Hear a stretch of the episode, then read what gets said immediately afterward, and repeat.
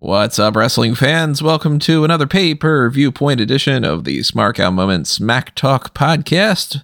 It's time for the 2023 Royal Rumble coming up this Saturday. So, we're going to break down the card as what it currently is on Tuesday afternoon on the 24th. Talk about our predictions of what's going to happen, run down the way that the predictions contest is going to work, and all the other things we normally do here for the prediction side of the pay per view point. I'm your host, as always, Tony Mango, joined by Kevin Wiggins. Hey, Tony, how you want to do my Rumble prediction, Jay? Nobody has any idea what's funny about this, and we don't either. No. and Robert E. please. Yep, I'm not in on this one. I know what they're doing. we didn't do anything. Uh, as we go along here and we tell you what our thoughts are, we want to know what you have to say as well and what your predictions are. So drop your thoughts in the comments below on YouTube. And if you are listening to this on the non YouTube side of things, because there's plenty of different ways for the audio only platforms to pop up, then you should be either hopping over to YouTube and leaving your comments or you should be sending a tweet at Smark Out Moment or at our personal accounts or something, or post something on the Facebook or on the page on smarkoutmoment.com or any of the many different ways for you to voice your opinions and have us hear them. And if you are on the YouTube side of things, then start clicking around on all those good things that you can do, like that subscribe button and that little notification bell, which will alert you of when we go live for the pay per view point post show immediately following the Royal Rumble on this Saturday night. There's also that little like button that you should do on every YouTube video that you like, because that always helps out that YouTube channel and boost their SEO BS that they uh, have with that algorithm that prevents people from finding our videos and stuff. And if you see that little thanks button on there, that is part of the monetary support side of things, which it's kind of like a little tip jar, but there's also the join button, which will give you access to the same tiers that you would get over on our Patreon, patreon.com slash smarkoutmoment. Have uh, things like the Darkcast and the Pick Poison tier, which we're going to be doing pretty soon with a WCW Starcade 1999 rebooking. So looking forward to doing that. Thank you to Magpie for sponsoring that. And if you just want to donate a dollar a month our way, that still helps out quite a bit and helps us know that you guys are supporting what we're doing and that you think that we're worth a dollar a month. And if you don't, then that makes me very sad. And you don't want to make me sad, do you? No, I don't think so. So that's on that side. Also, Redbubble and TeePublic for the merchandise options. I'll explain that more in more detail if you want me to, but you should probably know what they are by now. If you don't, again, let me know and I'll uh, fill you in. But let's get into these. Currently, only five matches that are announced for the Royal Rumble. And honestly, I don't think that we're going to be getting many more matches added to the card. I think, if anything, maybe one more will. But that's just because they typically don't have a whole lot of matches on the Royal Rumble card in recent years. You know, I mean, back in the day, you know 1992 or something used to have maybe like seven or eight matches or you know even like the 2000s and stuff. But once you add the women's royal rumble it's a whole hour that gets added into the mix which you know could have been three matches or something before. So two hours worth of this event are going to be just the royal rumble matches themselves but we'll break that down after we do the other three. Because currently right now we have the raw women's championship match between bianca belair and alexa bliss which um I think it's pretty straightforward. I think Bianca Belair is going to retain, and I don't know exactly how necessarily that's going to go down because I do expect something to happen with Uncle Howdy or Bray Wyatt or whatever, but that kind of ties a little bit into the Mountain Dew Pitch Black match, the Bray Wyatt versus LA Knight match, and we're going to kind of lump these two together because there's a chance that there's like a crossover between them. You know, Bliss has been doing a lot of stuff with the Bray Wyatt character, and Bray Wyatt hasn't been acknowledging Alexa Bliss in return, which is kind of weird. What do you guys think about that the angle of the whole thing? That this is sort of like a one sided affair. It's not Bray Wyatt acknowledging her, it's Uncle Howdy. Uncle Howdy is manipulating Alexa Bliss to get to Bray Wyatt. So you're on board kind of with the thing I was talking about, where it's probably going to be Alexa and Uncle Howdy against Bray, and I'm assuming Liv. I don't know if it's going to be a mixed tag team match, but I think that they're they're tying the story together in a unique way. And if I'm honest, I think the connection between Howdy and Bliss is the most interesting thing Bray Wyatt is doing right now, even though it's not Bray Wyatt. I'm interested to see where this goes because there is potential for this to be a fun story, and I'm glad that other characters throughout this entire Bray Wyatt saga have been utilized. You know, LA Knight's getting a Royal Rumble match and a pretty featured one at that, which is pretty cool. Yeah. You know, I like that Bliss is getting, you know, a push again after kind of just sitting around for a while. So I'm interested to see where all this goes. And of course, will they eventually reveal that Uncle Howdy is somebody else? We're all presuming Bo Dallas. And I like I'm interested to see where it goes. That does not mean that I've liked the journey we've taken to get here. Because I I personally feel like I cannot believe Bray Wyatt has been back for five months. Like what what's happened here? Like what he's done nothing. They just wanted to give me more credibility. and they picked that out of hate all things. I, I want you to know that I hate you. but like, uh, what the fuck is a pitch black man? Um, I don't care that it's pitch black man. Let me reframe that. I care that it's tied to Mountain Dew. It's a Mountain Dew pitch black Like- match, yeah. Because if you're like, oh man, we got a pitch black match, it's like, okay, cool, a gimmick match for Bray Wyatt. I, I, I can get behind that. It's it's not even for Bray Wyatt. It's a tie-in for Mountain Dew, and like, why do I care? And uh, look, obviously Wyatt is winning. I think Bliss is winning. I do not agree that Bianca Belair will be winning. I think Alexa Bliss is winning because I think Bianca Bel- Belair will probably shift over to SmackDown to fight Charlotte. So you're definitely on completely opposite the end of the spectrum as I am, but where are you sitting on this, Callum? Um, in terms of the Bianca Belair Alexa Bliss feud, I think it's it's it's not the worst thing in the world, but it's nothing that I'm particularly interested in. I, I don't really care about the times with Uncle Howdy. I think it makes Bianca it's made Bianca look stupid because she like especially that uh, segment a couple of weeks ago where she just froze at the sight of someone standing in the in the entranceway or standing in a in a um like a concessions area and allowing Alexa to just beat her up because of it. Even though Alexa is speaking with a lot of conviction, I don't believe that she's going to beat Bianca Belair win the title. I think Bianca will go into WrestleMania as the Raw Women's Champion. Not entirely sure against two at the moment, but I have a couple of ideas. And in terms of the Bray Wyatt and LA Knight match, again, as Rob said, absolutely hate the tie into Mountain Dew. It makes the whole match seem like a publicity stunt rather than an actual feud. It seemed like, oh, we were going to, we had to do at some point a Mountain Dew pitch black match on this card, so we'll just attach this match to it, rather than actually seem like it's a proper Bray Wyatt gimmick. Um, I've really not enjoyed anything that Bray Wyatt's done since coming back. It's been entirely underwhelming, and I think they've really eroded the star power he could have had if he'd come back immediately and hit the ground running a little bit more. So I'm not super excited to see the first match back. Bray Wyatt typically does not have great matches. LA Knight's fine, but I don't never really establish him as like one of the A grade top tier workers that can get the best out of Bray Wyatt. I think this match is going to be a load of gimmicky bullshit. And I think there's a good opportunity. I think there's a good possibility that LA Knight wins because Howdy screws Bray Wyatt out of it. So that's where I'm going is I think that we're going to get interference in some fashion in both of these segments and that the Belair situation I I'm going to, it, it's kind of like it's all circumstantial and kind of stacking up on top of each other. So if one thing is wrong on my prediction, I think that all of it sort of collapses, but I don't think I can picture Alexa Bliss going into WrestleMania as the champion right now, more so than Bianca, because I can't picture like Liv Morgan or somebody else wins the Royal Rumble and challenges Alexa Bliss, and then Bianca gets pushed in a different spot.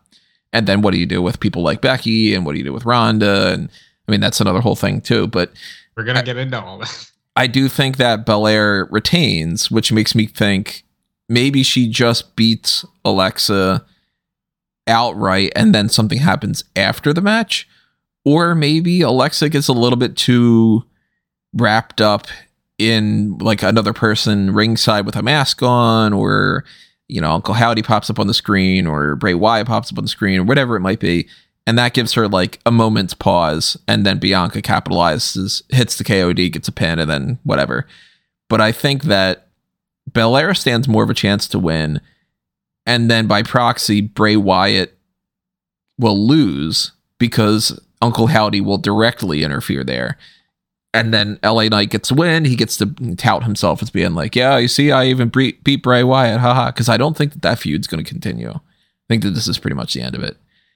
And you can assume, since they haven't said the rules yet for this Mountain Dew pitch black match, it's probably no DQ. And it's, you know, I don't know if they're going to just like mess around with the lights and just have it like flickering in and off, or it's going to be like that, like that glowy blue filter that they have, and that's going to be just that for the entire match. And they haven't learned their lesson from Sin Cara or from the Bray, uh, the red stuff that Bray Wyatt used to do. But I'm assuming Belair Bliss regular straight up match. Belair retains whether or not there is a distraction. Bray Wyatt, LA Knight, no DQ, direct interference. Uncle Howdy fucks up Bray Wyatt or whatever. LA Knight gets a quick pin. You know, it's all googly eyed, and uh, I'm going to run in and just you know jump on Bray Wyatt and get a pin and then run away kind of deal. And then that sets up a little bit more of Bray Wyatt being like, okay, well, I got to deal with this Uncle Howdy thing. I'm moving away from LA Knight. Whether or not it all ties together with like maybe Bliss comes out on the Bray Wyatt thing with Uncle Howdy. Maybe the Bray Wyatt thing comes first before the Bliss thing, and maybe that's how they get into that a little bit, or like you know, Uncle Howdy screws Bray Wyatt over during the match with uh Belair and Bliss. Uncle Howdy comes out, starts to help Alexa. Bray Wyatt comes out. Alexa gets confused about what's happening, and then Belair retains. It depends on where you go with which match is first and which match follows and stuff. But I'm gonna go LA Knight and Bianca Belair. So I think I'm on the same page as Callum there. So we haven't talked about a couple of things here. What do we think Bray Wyatt is going to be? Is he the Fiend? They did a lot of Firefly Funhouse shit. I just, I hope he's not the Fiend. I'll say that. Didn't like the Fiend. I was hoping we were going to move away from that, but they could do that. I Um, think that there's less of a chance he's going to be the Fiend now after, oddly enough, that little discussion with The Undertaker. Yeah, that was interesting. So I don't know. Maybe I mean they did do the Firefly Funhouse thing, but maybe that's even just on SmackDown. Maybe it's kind of like last week's the Firefly Funhouse is messing with you, and then on Friday it'll be like you know, hey, the the last call for the Royal Rumble. By the way, uh, I'm also the Fiend, remember, and I'm you know crazy, and I could attack you with a sledgehammer and shit. I don't think Knight is winning because where the fuck do you go with him? Okay, he beat Bray Wyatt, then what? And then I think he just kind of starts another feud with somebody, and he's just kind of a cocky heel bouncing around. I just don't think it's on that level because no matter what, Wyatt is always top level in terms of the way he's booked. I think he he has to beat LA Knight. Then maybe you can do some Uncle Howdy stuff. By the way, the name Uncle Howdy is very silly. Maybe there's some deep connection there for them, but I just feel silly saying, "Oh boy, is Uncle Howdy gonna come out and attack him?" Um, maybe after the match and I don't know where Bliss fits into all this, but I think that's why she's my favorite part of it because it's actually like, okay, cool. Is there more to this? Will they tell a decent story? So you're going more so Bray I'm going with Bray and Bliss. and winning. Bliss. I think Callum and I are going Knight and uh, Belair. Oh no, no, I'm Oh, no, going. you're uh, not? Bri- I'm going Bray and Belair. Oh, Bray and Belair. Okay. I, I I I agree that there's a good chance that LA Knight could get the victory in this one, but I don't. But then I, my mind just keeps coming back to the fact that this is Bray Wyatt's first match back on TV, and so they or pay per view, and so they're not going to have him lose. And if I thought that they had any direction for Knight after this, I'd say maybe there's a chance, but I don't think that they do. I think he's getting fed to Wyatt, and that's it. Weird times. and uh, you know, those are two thirds of the non Royal Rumble match matches that are announced for this card. The other one being a follow up from two years ago, Roman Reigns against Kevin Owens for the undisputed. Well, last time around it was just the Universal Championship. Now it's the undisputed WWE Universal Championship because both the belts are on the line because they're not splitting that because even though they teased splitting the Raw and SmackDown tag titles, they didn't do that on Raw. So that was we're gonna bounce around a little bit and talk about that on the hot tag some more. But um, generally speaking, look, it's Roman Reigns versus Kevin Owens with the idea in mind being Sami Zayn keeps being in this position where Roman's like, I don't trust you. But now that you're asking if I trust you, I trust you. They keep copying and pasting it over and over again. And it's a good story, but it's a, a story that's being stretched out way, way, way, way, way too long of the same thing. So they're stalling. And I think that this is the time that something has to actually happen. So it's weird because you would think logically what should kind of happen here is Sami should inadvertently cost Roman the title or do something where he turns on Roman in a way that like Roman can be like, all right, it's definitive. now. fuck you, pal. But we just had on Monday Night Raw the trial of Sami Zayn and the idea of I don't know if you can trust me and we're going to establish that you definitely can because I helped the Usos retain their tag team titles. Yet Roman still is going with the idea of I don't want to see you on SmackDown. I don't want to see you until the Royal Rumble. That's your like last true test of whether or not you should be part of this family. I'm confused about what their plans are here because this factors into the Royal Rumble. This factors into the potential splits of the titles. We've been hearing rumors of Drew and Seth for one championship and then Roman against either The Rock or Cody or that Or Austin. Austin. Yeah, Austin gets a, a money offer for a match against Roman or Brock Lesnar, who seems to be tied up with Bobby Lashley still again. So we're kind of going back to the Or well John we Cena, like, before. We got the John Cena thing that's in there, which is like John Cena could be having a match against a handful of different people. Then maybe he gets involved with it. And it's like,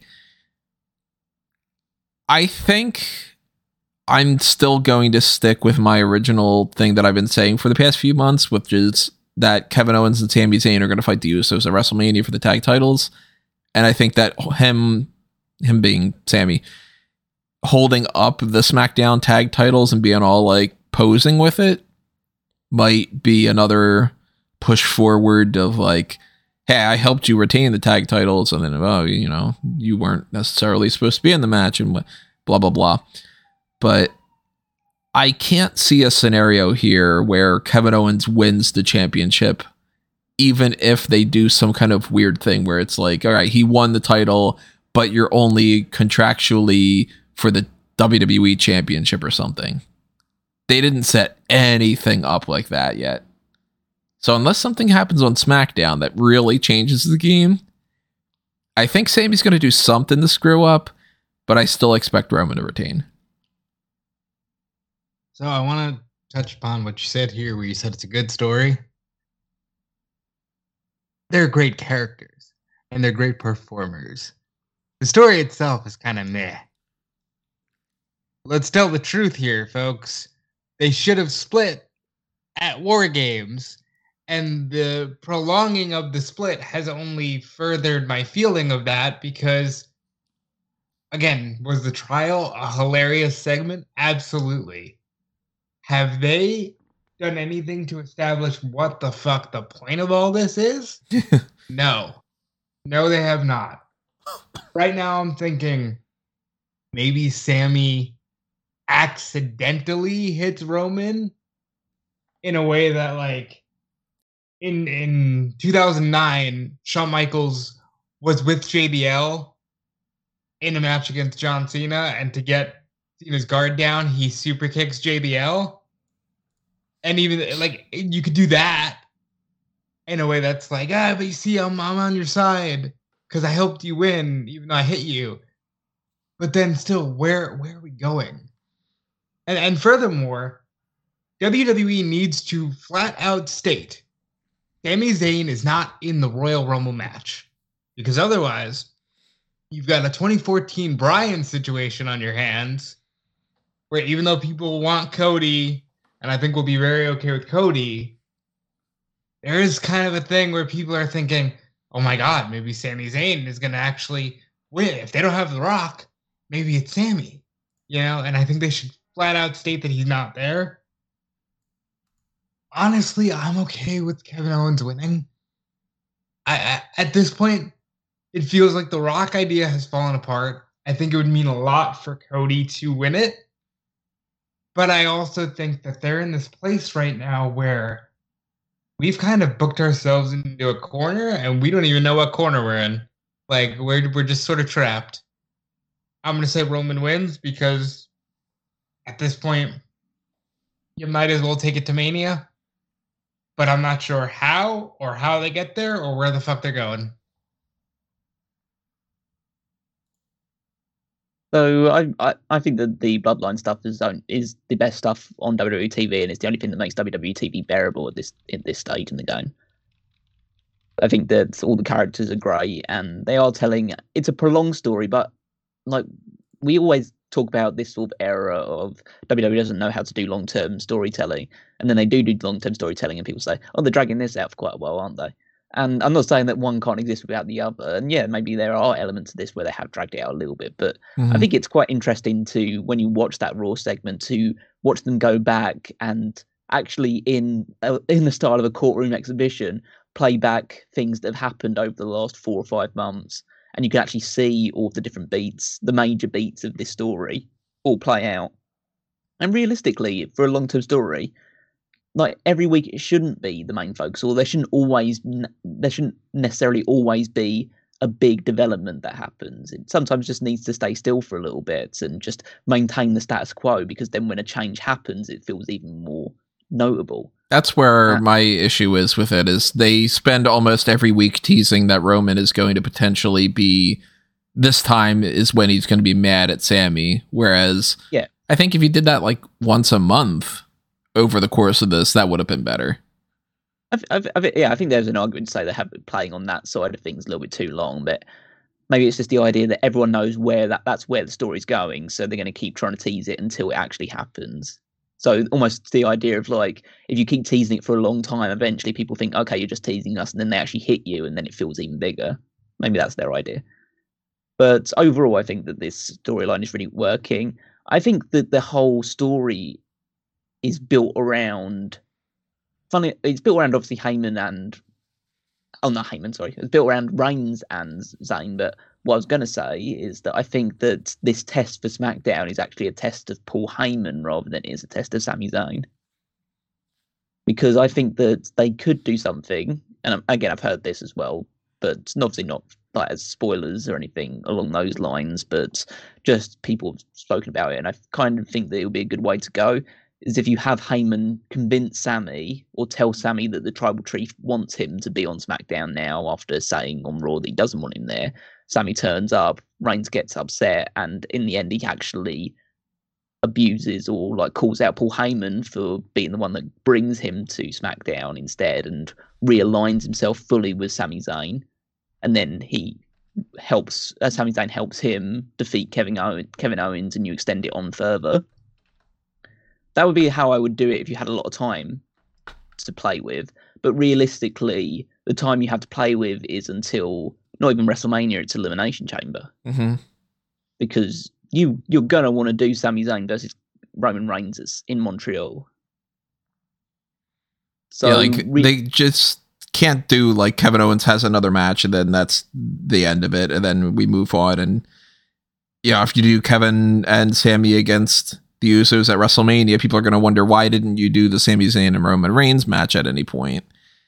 Yeah. And you, you, I mean, Roman Reigns in the Elimination Chamber with Kevin Owens and Sami Zayn and a bunch of other people just doesn't hit the same. So it's like you, you're running really low on time here to have that turn.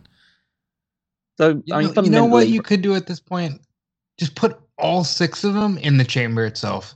Make the chamber Sami, Kevin, and the rest of the bloodline and let the story play out as it will. Because that would at least be different and maybe a little fun. I think f- fundamentally Reigns is going to win this match and he's going to retain the championship.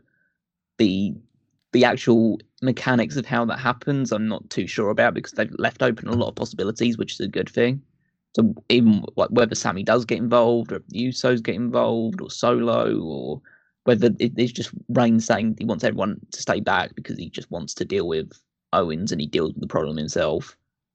Or there's some botched interference by Zayn, but Reigns manages to claw his way to a victory regardless. Who who knows? But I think that fundamentally, you can't not have Sami Zayn in the Royal Rumble match. Even if you even if you decide on SmackDown to be fundamentally clear that Zayn is not going to be in the Royal Rumble match, if he's not in the Royal Rumble match, the crowd is going to hijack the Rumble match. So That is the that is the thing I'm afraid of. That's why I think they do need to state he's not in the Rumble because I think there's or, enough. or- okay, or here's here's the argument: if they state that he's not in the Rumble, they'll hijack the Rumble from the get go. No, because- I, I because think the- everybody's looking forward to Cody though. I think a lot of people I are I still think- I thinking that The Rock's going to pop up too. I, I I fundamentally think that, and maybe I'm just like leaning too much into like internet fan culture or whatever you want to talk about. I think that if it came down to a final two of Cody and Sami Zayn or The Rock and Sami Zayn, everyone would want Sami Zayn to win. Well, yeah, that's exactly why I think you need to keep Sami Zayn out of this match. Yeah. But yeah, but if he's not in this match, then the crowd will just boo. Will, ca- it will, will be a Daniel Bryan situation. So the crowd will boo whoever wins, or they'll cheer some other underdog. Let's say the final three comes down to Cody, Rock, and I don't know, Chad Okay. Gable. yeah, Chad Gable or Johnny Gargano or something. They're going to cheer for Chad Gable or Johnny Gargano to win this match instead. It's it's not even a case of like disliking Cody. He's just he's coming back at the wrong time. He's come back at a time where there is a clear story to someone winning the title or WrestleMania. And if they don't do it, then they're just, you know, that's it's just another cut. It's a different uh, face running the show, but they're just sticking to the same routine, which is this is our guy that we're going to make the world champion, whether you guys want us to or not. They're beating the same drum, and and yeah, people always say, "Oh, Cody's a more popular choice than you know Roman was back in 2014, or some other people that they've forced down your throat as WWE champion." And maybe that's the case, but but it's still the wrong guy in people's minds. A lot of people now, their minds are fully set on, yep, Sami Zayn has to be the guy to beat Roman Reigns and win the title. Yeah, I mean they Yeah. are setting themselves up for a potential backlash when it comes to that, and they should have learned from their mistakes in the past that if there is a groundswell of support for somebody and you don't figure out a way to counteract that and just assume, ah, you know, whatever, they'll get on board with what we want them to, it's kind of a dangerous game. Well, well, that's my that's my general point as well. Is that why would you want to go against it? Why don't you just make Sami Zayn the world champion at WrestleMania? Why don't you just run with it? Like that's the story. Everyone is behind that story. Everyone would be so happy if that was the end big to the story. It's not like Mhm. uh, when Kofi Kingston got that big push towards Kofi Mania. People were saying, "Oh, how are we going to get, uh, you know, uh, wh- whoever else in the title picture instead. We have to bury this Kofi Kingston thing. And to be fair, maybe in, in an attempt they did try and do that, but but nobody would have accepted that, and people would be up, upset about it, and they'd be upset about this one as well. I don't know why so many people were very keen on the idea of getting across the fact that Sami Zayn can't. Like not, not as much like the, the the fan base in general, but everyone who is very convinced that Cody is going to win the Royal Rumble, why they're so why there's a fixation on saying oh they shouldn't have done this with Sami Zayn. It's like, well, they should be doing this with Sami Zayn, and then they should follow through with it as well. Like, um, unfortunately for Cody, because that's the whole story of him coming back. I think that it's it doesn't make any sense for him to win the Royal Rumble beyond the fact that they had that story months and months ago when he first came back about saying he wants to win the WWE title. Well, to be fair, he's got a story coming straight back if he wants to take on Seth Rollins because the guy who injured him beforehand and Rollins doesn't have a title right now. So you just make it, you know, a grudge match at WrestleMania if you wanted to. I know that's like repeating it, but it but that's the story that makes sense for him to go after Rollins rather than to just completely forget about the guy that took him out of action in sto- in kayfabe's terms. So I think that the fundamentally for this match before we end that actually diving into the two Royal Rumble matches, that Reigns will retain the championship. and but in terms of how he does it or who gets involved, I have no idea. There's just too much. There's too many possibilities. Yeah, I think that they kind of oddly enough, this is one of those situations where they booked themselves into a corner, like Rob said, but they booked themselves into three corners instead of just allowing themselves the full room. Because if you look at it from the angle of okay, well, we're going for the biggest marquee match possible, and we've been setting this up for like eight years at this point with the 2015 Royal Rumble. Roman Reigns versus The Rock is what they should be doing. Like they should have locked that shit down 100%. They've flat out said that that's their goal was to do that match. And they've teased it since, you know, very heavily teased it for years, but they've like hammered down the point more so in these past like 4 years of like maybe this is the year that Roman's fighting The Rock. And then, well, Hollywood's probably when we're going to do it. And we're going to do it in Hollywood. We're going to do it in Hollywood. Copy and paste every year. And now we are at a point where it's like, well, I don't know if The Rock's going to pop up at all, or if they're just feeding that story to be like, ah, we got you. You know, we, we fooled all the dirt sheets and The Rock's doing that. But in the meantime, they've created this situation with Cody Rhodes and Sami Zayn, where if it's not The Rock and it's not Cody and it's not Sami Zayn, there isn't an option for Roman Reigns. That makes sense. The Stone Cold thing is a marquee match, but nothing at all has indicated that it's heading in that direction. And I honestly don't think it's going to be the case, but Austin's not going to come in and win the Royal Rumble and do that, and then everybody will wonder what the hell they've been doing with everybody else. Um, Kevin Owens and Sami Zayn have a built-in thing where they can do the tag team title match, but you need to get the Roman Reigns thing out of the way, and you do need to prepare for the Royal Rumble backlash if that ends up being the case. Cody is in a situation where he needs to win that WWE and or Universal Championship somehow in some way at some point without waiting too long. But hey, maybe you shouldn't have had Roman unify those titles and keep them unified for all this time because you could very easily have had a situation where Cody's fighting somebody else to get that.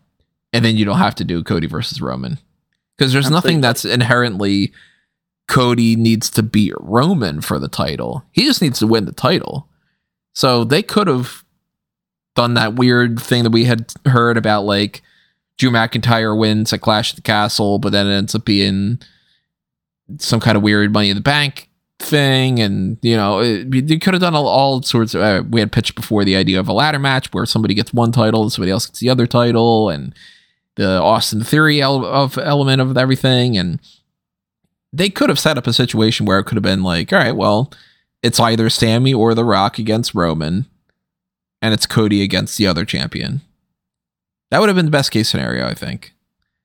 But no scenario on this, at least from my perspective, is Kevin Owens walking in as a champion. I can't picture them splitting the belts through this match, and I can't picture him beating Roman and just being the champion heading into Mania, or Roman wins the title back and they just said, temporary switch, haha. So whatever they do, whether it's like Sami goes for a Helluva kick and he ends up kicking Roman, and then uh the Usos break the pinfall up, and then that ends up being like I almost lost the title, so you're out. Or maybe there is something about like Roman gets turned on by uh, by Sami Zayn, but the referee is down, or like there there's something to this match for sure. It's not going to be straight up like Roman just beats Kevin Owens because Sami Zayn and the Usos and Solo Sikoa interfere and they cost Kevin Owens. Something's happening. But ultimately, I think we all are heading in that direction of Roman still retains and then question marks about how the hell they follow it up and what they do with Sami Zayn and what they do with Elimination Chamber and what they do with Mania. And maybe we get a clarification by the time SmackDown happens. I don't know. So I'm going to go Roman Reigns. Yeah, Roman retains the championship. Final pick, Rob? Roman, obviously. You said Roman? Roman. Okay. Didn't know if it was Owens or Rowan. Or Rowans. Um, Reigns. yeah. so that kind of then, of course, carries over into the men's Royal Rumble. But let's uh, go over to the women's Royal Rumble because we have more unknowns about that than the men's. Because right now, you know, four o'clock in the afternoon on Tuesday before the Saturday Royal Rumble, six women have been confirmed for the Royal Rumble match. And that is the first talking point. Last year, they randomly said, here's 19. Just flat out went, all right, it's this one and this one and this one. And some of them were big announcements too. It was like, oh, Mickie James is going to be in the match. You're like, what? And like, oh, Kelly Kelly and all these like legends. Like, you're spoiling the match last year. Now it's a different creative team, so to speak. We don't really know about whether or not Vince McMahon's doing this.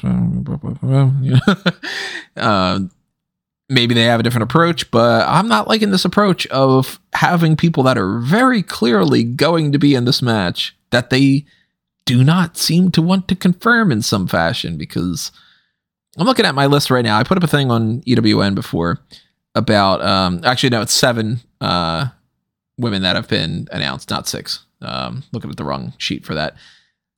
They haven't put a lot of people in there that you would assume are just obvious because they like there's no way that they're not going to be in there, including Bayley, Dakota Kai, Iyo Sky, Becky Lynch. Like, yeah, you can play around with the idea of we haven't seen Asuka for a while, so maybe Asuka isn't in it. And maybe Carmella's not in it because she's been out for a while. And maybe Doudrop's not in it because she's been out for a while. And maybe for a lot of these different names, you know. But they've been building up Lacey Evans as making her like fifth return in two years or whatever. She's got to be in it. Dana Brooks got to fill a spot. It's Dana Brooks. She's there doing nothing. They'll throw her in there. Michin or Mia Yim. I would assume Natty. I would assume Nikki Cross. I would assume maybe Tamina, Tegan Knox, Valhalla, Xia Li. And then you got all the other, you know, I mean, Ronda Rousey's been supposedly ruled out for the Royal Rumble, but I don't necessarily buy into that. B-Fab and Maxxine Dupri and Scarlett are on there, but none of them really are priority wrestlers, so maybe they don't. I got a couple of people that I think are probably going to make returns or surprises that I think obviously they shouldn't just announce ahead of time because that spoils the fun, but even still, like, I think that there's a good chance Naomi is in this.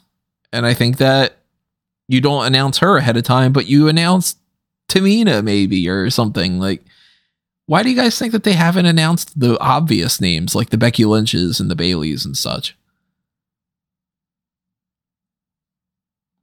Uh, they don't care. I guess that's the that's the overriding assumption I'm getting.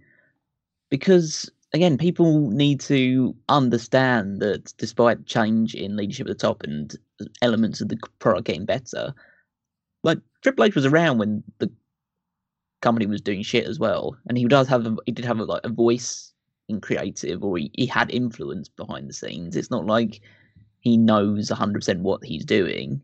I think he doesn't know how what women are going in the Rumble yet. I think he knows who's winning it, and then they'll just fill the rest of it with whoever they can find. They're probably looking to try and see how many like legends they can get involved in it, and then okay, so we've got I don't know five or six surprise entrants, or however many, ten um, in some of the women's ones in history. So you have like okay, we got our 10 special guests, and now we just need to fill the numbers, and then this person's going to win it, and let's go. So that's my assumption is the reason why they haven't announced more people to be in the Rumble match is because they're waiting to see how many people they can get that aren't currently under contract that can add some star power into this match. Because, oh damn, this is going to have a, a very little amount of star power. Um, the the not an announcement of people like uh, Bayley and Becky is a bit perplexing because they're the actual people that do have that credibility and that Mhm. star power that would add to the Rumble match. Because that's what's confusing to me about it more than anything is if we had seven people that were announced for this, but they were the seven biggest names that were obvious at least, because obviously you don't want to announce like, you know, on the men's side of thing, like if The Rock pops up, they're not going to want to announce that ahead of time. That'll be a surprise. But like Liv Morgan, yeah, Raquel Rodriguez, Rhea Ripley, Shayna Baszler, but they've got Candice and Emma and Zelina, and look, I'm I'm a fan of you know, somebody like a Zelina Vega, I think that she's underrated in a lot of ways, but Zelina Vega's been primarily a manager and that they prioritized making Zelina Vega say, I'm officially announced for the Royal Rumble. And not Bayley or Becky. And then, you know, Emma gets announced on the SmackDown Lowdown and it's like, Emma's done fuck all since she's been back and you didn't announce like damage control? What? So I, don't know if it's necessarily that they are trying to figure out how many spots that they want because why would you announce the people that are realistically lower on the totem pole? Because if you need to cut somebody on the match you're not going to cut becky you're going to cut Candice you're not going to cut Rhea, you're going to cut Emma. You know what I mean? Yeah, yeah, of course. You you you are obviously going to prioritize the bigger names. Maybe it's just a, a fact that they didn't know what was happening with some of the bigger names yet, or maybe they want the bigger names to be surprises because realistically, the rumbles sell themselves. So maybe you don't need to just straight up announce it, and then it makes people more interested. They would be in there, but realistically, people should should uh, understand that Bayley and Becky are going to be in it, and then if for some reason they're not in it, then it just makes it seem really weird. Like why why are two of your top stars who are seemingly not injured and appearing every week on Raw not appearing not appearing in the Royal Rumble? So why not just announce them? Yeah, it's it, there, there's no real sense to it other than the fact that they've just been forgetting and been like lazy about it. Yeah, I'm very confused about it, but nevertheless, uh, what we've got going on right here with uh, the way that we are doing our predictions and stuff, and this is something I wanted to factor in with explaining how this all is going to work. There is the, at least if you're uh, not the mock draft, what am I doing here? if you're on the YouTube side of things, you can see on your screen right now. This is the Royal Rumble predictions contest, and there's got a points breakdown and everything. I have not filled it out yet, so that's why you can see things the way that it is right now, um, instead of like my answers and such. But what we're doing for this, it's completely voluntary. Obviously, you don't need to take part in this if you don't want to, but we are factoring in our fantasy league and opening that up with everybody else to be able to join in on this fun too. For all sorts of different predictions. Um, the supplemental picks of like who's going to have the shortest time in the Royal Rumbles and who will eliminate the most people, who's going to uh, be in the final four, et cetera, et cetera. But we also have the 1 to 30 entrance, and this is for the men's and the women's. So uh, by the time the kickoff starts on the Royal Rumble pay per view, not before the Royal Rumble matches, it's just going to start stop at the kickoff. I'll shut the poll off and you won't be able to vote on this anymore. But we're not going to break that down today, what our entrants are and stuff. We will talk about some of the other little things like the uh, shortest and longest time and all. Um, I've been trying to work on my idea of who those filling and the uh, spots kind of people are. And I've got a few names in mind, and I'm going to spoil what my ideas are and everything because ultimately, look, it doesn't matter to me if I win or lose this. I'm not to have money any uh, bet on this thing. So let's talk about the idea of surprises and people that you think can be in this match that they obviously haven't announced yet that you are expecting or people that you hope are going to be in there or anything along those lines. Uh, before we get into like the complete outsiders, what about NXT talent? Because that's a group that they can pick from and they could always fill in tons of names from there. Uh, so the ones that I thought were most likely from NXT, and the ones that I probably put down for my list, uh, I'm thinking Cora Jade, she's definitely on my list. Nikita Lyons, Yep. Sol Ruca, I thought about her too. because she can walk on her hands. That's literally the only reason I'd put I'd put her in. It's like the same reason they only put Kacy Catanzaro in because she can climb the poles, could climb the uh, turnbuckles. Uh, she can walk on her hands, so she can save herself from elimination that way, and it'll be a cool stop spot, and everyone will be talking about, hey, look at this cool thing Sol Ruca did before she just goes back down to NXT. And then the other one that I had is Meiko Satomura. So Mako her- is not on, that list for me. Yeah, depending on her availability, of course. But they're the only they're the four that I had listed from my picks from NXT. I had a few other ones that I thought are potentially in the running. Um, I don't feel super duper high on almost anybody, but I think that relatively speaking, in the past, we've seen a lot of people that, hey, this year they go with like, I think it was Ember Moon went in as the NXT champion. Yeah, and did, then uh, you know we've got people like Adam Cole's been in things, and Johnny Gargano and Candice LeRae, and um, you know, there's no rhyme or reason for who they pick for the Royal Rumble. Even Bo Dallas was in way, way, way before when he was in NXT. Sometimes they go with somebody who they just like, and sometimes they go with people that seem to be a priority. So I think that those people that you mentioned are definitely in the running. I think that Blair Davenport could possibly pop up. Mhm. I could see Alba Fyre being in it. I could see uh, Gigi Dolan and Jacy Jayne, but not as much anymore. And I think one of the main reasons why is because I think if you have a match for NXT Vengeance Day that you're a priority on, they're less likely to put you in there. So I think that that rules out Roxanne for me. I think Ivy Nile's got a shot. I think Indi Hartwell could potentially be in the match, especially if they do something with like Indy and Candice having some kind of an interaction and just kind of playing off of that. There is a chance that um, they go with somebody that's like a complete just, hey, I wasn't expecting Wendy Choo, but she pops up for something fun. But I'm more than anybody leaning towards either Nikita, Cora, or Zoey Stark. So, Fightful did report that it's not necessarily the case this time around, where the past couple years they've been like, no NXT, it's a separate entity altogether. And because of that, I'm to say pretty comfortably Roxanne and Cora should have spots in this Royal Rumble. I also like Callum's idea that Sol Ruca can walk on her hands. That is something they like in the Royal Rumbles, and it might even elevate her to the main roster way quick. Um, outside of that, I can't see them doing Alba Fyre.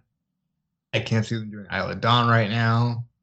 I just think that Roxanne and Cora will get the nod because they're like the pillars of the NXT women's division, and they like to give them as many opportunities as possible. Like they've already been on Raw and SmackDown, and I could see them definitely being in this Royal Rumble.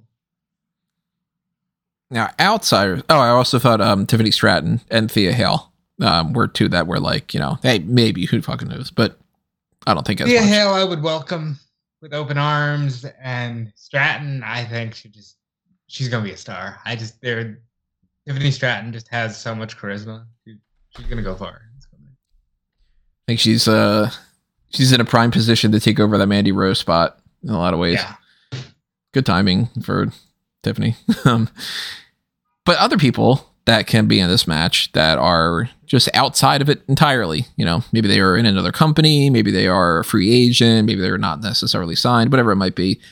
Naomi is technically signed still, I guess, with WWE, but I think that she's going to make her return here. And she's actually one of my favorites to win because I could see a scenario where she joins the bloodline and challenges either Charlotte or Bianca. She's not my favorite. She's not my pick. But she's one of those options that I'm like, uh, I don't know. I could see her potentially coming back here. What do you guys think? I think that they're cowards and they would never put her in the bloodline because they had that chance and didn't do it.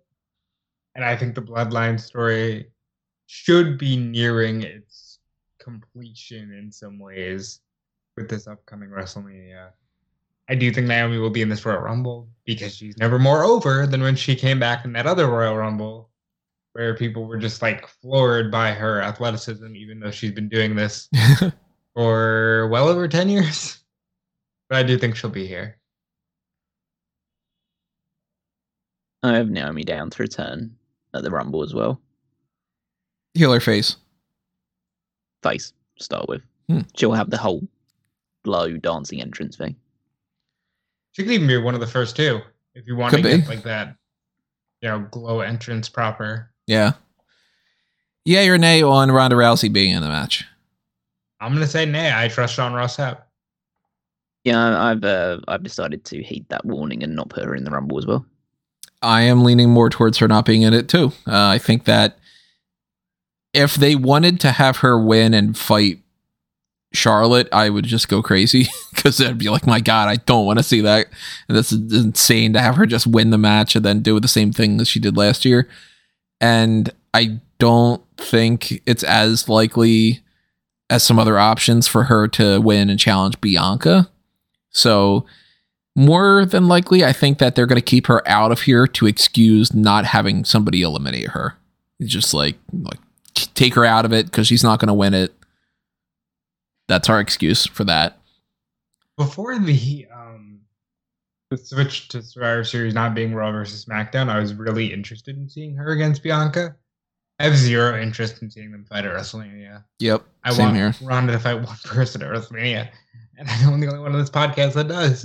but you got to do the damn Becky Lynch match, and I think it'll actually be even better if you have no belt on line because you should be able to have women's matches just like the men's that don't involve championship belts. Yay or nay on Beth Phoenix? Yay! Uh, I've got no because if well again it might spoil. My- well, yeah, it might spoil. Yeah, it might spoil my pick in that Mhm. regard because if if if, Bian- if Beth Phoenix in the match, she has to take out Rhea Ripley. Yeah, I mean, uh, she is on my list. I haven't done my 1 to 30 yet. I might bounce around a little bit. And of course, if SmackDown happens and they end up saying, like, here's, you know, 22 out of the 24 people that are rema- remaining in this match or something, then, you know, that might be the case. But uh, I, I think in the same kind of way, Beth being in the match to eliminate Rhea makes a lot of sense if Beth pops up and fails to eliminate Rhea, I'm not going to understand the point in it. So maybe Beth pops up after the fact. I don't know. Kind of depends on the winner. there a report or two that was like, an Edge is gonna fight Finn Balor in a Hell in a Cell at the Royal Rumble. Yeah, I'm really, really glad that that didn't pan out. But I hope that that's not ah because we plan on doing that at WrestleMania because I don't care about Edge versus Finn. You throw it in the Hell in a Cell or not, I I don't care to see that anymore. Yeah, I'm good. I'm good on that. Mhm. I would have I would have enjoyed it here, but I'm good on it. I mean, I would have enjoyed it months ago when it was like, I mean, you don't spend a year doing Edge against AJ Styles versus the Judgment Day, Finn Balor in there in the Judgment Day and not, you know, that this whole Judgment Day thing kind of a bust in a lot of ways to me. Um, two people that I have down on my possible list of people that can be in this match are Chelsea Green and Deonna Purrazzo. Chelsea Green will absolutely be in this Royal Rumble match. Deonna Purrazzo, the jury's out. I want her in this match, but I think Chelsea Green will absolutely get her Royal Rumble moment, even though she might have been in one before. But I think this is the one where she actually stays. Yeah, I have Chelsea Green down for this. If What about Deonna? she should win just because. Oh, Deonna, no. No, no, that I have Deonna in. Well, correct me if I'm wrong if you guys know. Deonna is not under contract right now with Impact, right? I was under the belief that she hadn't been under contract for a while, but let me check just to be sure. I think last time I had checked, it seemed like it was like she was on, like She's just just kind of doing the shows, appearances yeah. afterward. Yeah. But she is still doing stuff for Impact at least. hmm At least as, as of the last pay per view, she was doing stuff for Impact. So Anybody else you guys think might show up here? Because we did get that thing about that they are planning on doing like unconventional surprises and stuff. Do you think we're going to get another like Mickie James holding the Impact Women's You Championship? might as well. She's still the Impact Knockouts champion. I think it'd be funny if they just did it again. they throw in I like mean- Kamille from NWA, or they throw in you know Kairi from New Japan, or like any kind of crazy ideas, you guys. If you're gonna throw in Kyrie, I would suggest throwing in those Mercedes. something right after. like, but for the women's, no, I think that'll be more like you'll get your Kelly Kelly, who's been in I think every women's Royal Rumble. No, she's been in three. She has a You'll get- shit amount of time though. I calculated that she lasts one of the lowest amounts each time. what a You'll surprise. You'll get Candice Michelle, I think. Been doing a lot of interviews, and I, I sure she lives in Texas. Let her be in the Royal Rumble. Um, Victoria? maybe. And she's still in great shape. She still can go. I think Lita, since she was rumored for Raw and wasn't on that, maybe you got Lita at the Royal Rumble. Um, I'm trying to think of any other legends or I've got I've got Victoria down on mine. I've got Molly Holly down. Molly Holly's been in three of the five. Yeah, and she works for the company, so there's a good pro- possibility that she'll be London in. Blayze was on Raw. Yeah, that's I've got Alundra Blayze in as well. Just to you know, she was on Raw, so she probably would turn up. It seems like um, well, well none of the Bella twins I'd imagine will be in it. So Yeah, at this point, I uh, I don't think the Belsons will be in it. I tell you, I've had enough Royal Rumble appearances. But to be honest, I don't- I, I've kind of not really thought. I've, I've put, I've put a few like legends and NXT people in, but I've kind of just stuck with the people who are currently on the roster because the likelihood is, just for the sake of the prediction contest, you're more likely to just get them. Will get people right that are appearing on the in the Mhm. match if you just go with the main roster, and then just okay, a couple of them are, are clearly not going to be in it, but you're never going to get all of them right if you if you want to go like super bizarre, then you would go with someone like a a Kairi. But I don't know whether they. By the way, have a Asuka will be in this, right? She'll come back here. I don't have Asuka on mine. Really? I think she's injured. I think she's out still. Oh. Well, be. we know Aliyah's injured, Shotzi is injured, and uh, I'm blanking off anybody else offhand. Our Carmella's been out for a while. Um, she had like a an unfortunate pregnancy Yeah. issue or something, um, however many months back. So it's like, you know, she's kind of she's been every single Royal Rumble, but then again, she didn't have these complications before, so maybe not So- Carmella. Like, Natalya is technically injured. But she's also Natalya, and I expect her in this Royal Rumble. Yeah, I know. I still think she's going to be in it. is that Uh, I a do not- real injury, or I thought that was a fake Yeah, one? no, it's real. She broke her That's real, nose. yeah. didn't she? Yeah, yeah, she's really injured. Ah, huh. so yeah, I mean, But she'll find a way to get in. It's a rumble. You don't need to be hundred percent to to do it. Um, I don't think uh, Doudrop will return in this one. she had said she was like sick or something, right? Yeah, mental she health had issue. It, it's it's reported. It, well, it's uh, put onto. It's listed under Wikipedia, as so take that with a grain of salt. But it's listed as mental health problems. Oh, I Well, thought it was either like way, a I COVID think thing. she she tweeted, "I was really sick." So whatever that means, I'll just take that. You know, Hmm. some kind of health issue. Yeah. Puking. it's just blast pulling the draws. Um, yeah, Trish has only been in one Royal Rumble, the first one, so I'm not expecting her. Uh, No. Tori's been in two, so Tori, Alicia Fox, uh, Summer Why Rae popped up in the last one. You know, like there's there's plenty of people that they can call on to fill Oh, the way, spots. Michelle McCool says she won't be there, but no, no, no, I'm pretty sure if you run into a jam, you could find a spot for Michelle. McCool. Michelle McCool's been in two of them, last year's and the first one. There's a lot of people that have been in the Royal Rumble before that I think you can definitely count out. Like, you know, Mercedes Martinez is not going to be in this one, and I don't think Mandy Rose is going to make her return. I don't expect Lana to make her return by any means. Uh, yeah, I don't think that they're going to prioritize bringing Jillian Hall back or anything, but you never really know. I mean, She'd be the first grandmother to compete. in the world. that's insane. Uh, I do think that there is a chance that they do something a little bit strange, but at this point, I'm leaning much more towards they've got a lot of people on the main roster, and then they've got a lot of people that they can pull from NXT. So Chelsea is really the only quote unquote outsider that may even still be signed with the company that we don't know for sure. That Sean I think Ross is Sapp says she is signed to WWE and has been for a while. yeah, but I mean, who knows? We don't know for sure because she's not actually popping up. But I think that she's pretty much a guarantee. For the Royal Rumble. yeah, maybe so. So, I mean, predictions as far as the surprises go, that kind of covers all that. Um, let's get into some of the other little elements of this. Let's get into who do you think is going to last the longest and why is it Liv Morgan? Look, they're really leaning into that. I still think the fucking Rumble should. And listen, I was I had to take care of something. I wasn't available, but I still think the fucking Royal Rumble should start off with Bayley and Becky Lynch, and I think that they should go pretty damn far.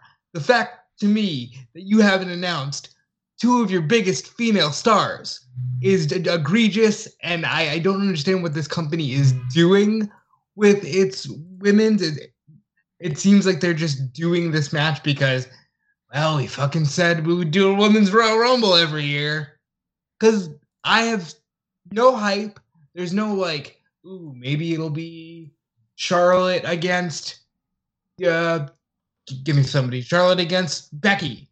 Maybe it'll be, you know, what's the only thing we've heard so far as for like, oh, well, Rio might win and fight Bianca.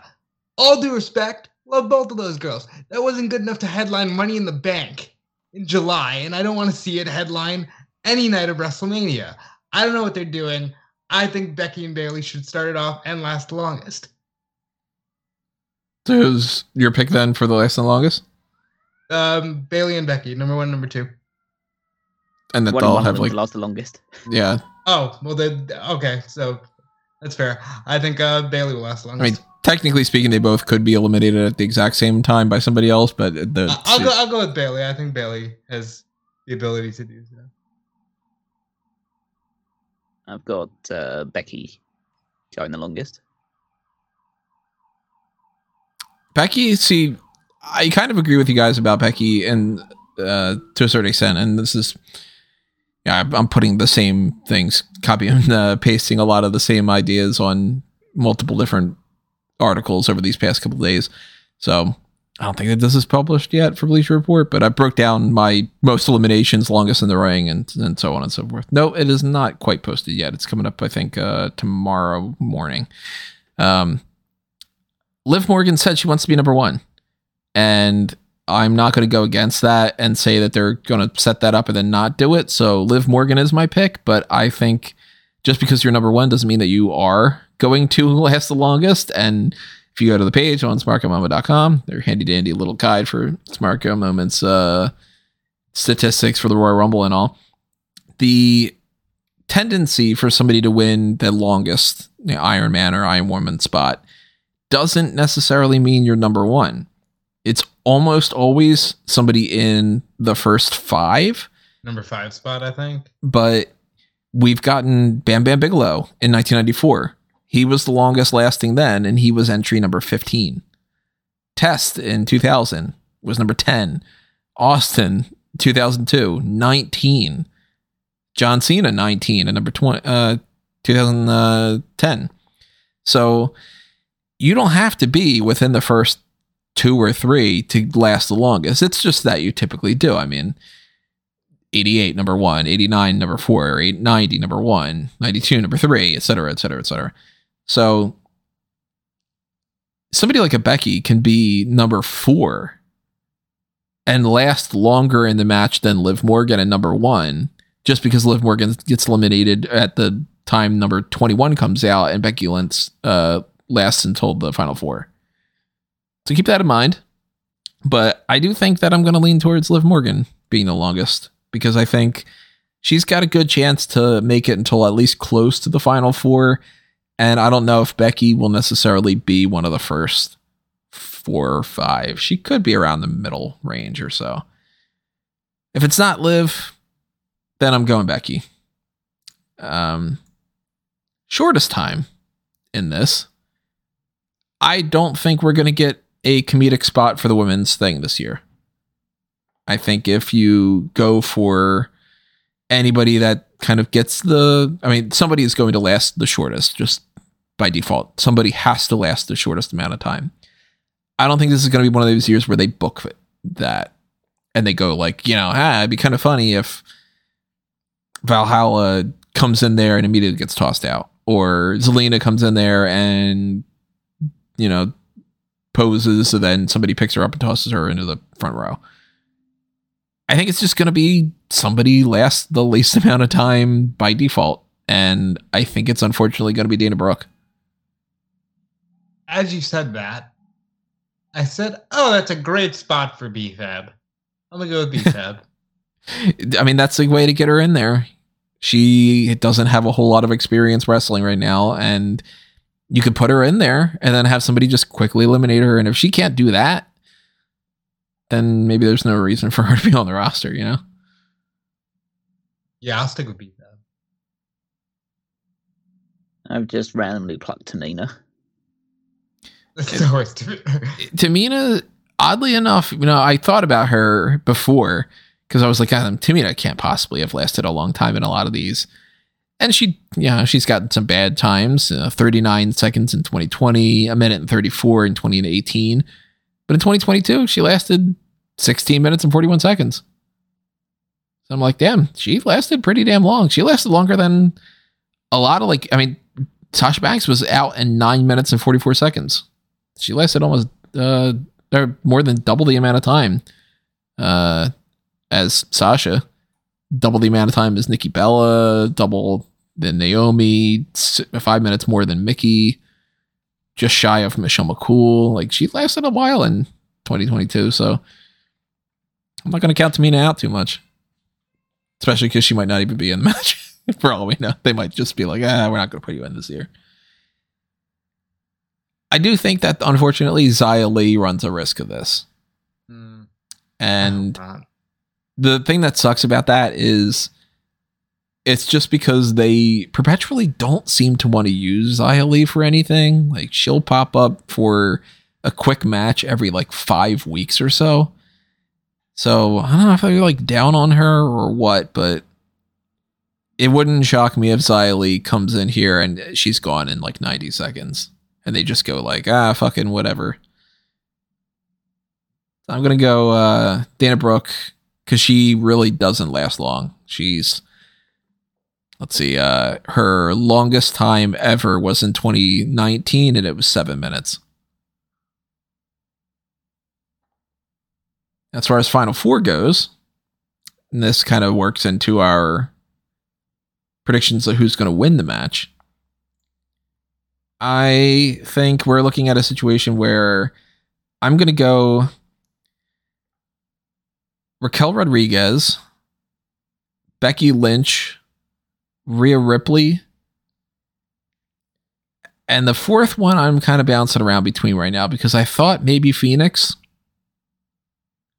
maybe Liv Morgan, maybe Shayna Baszler.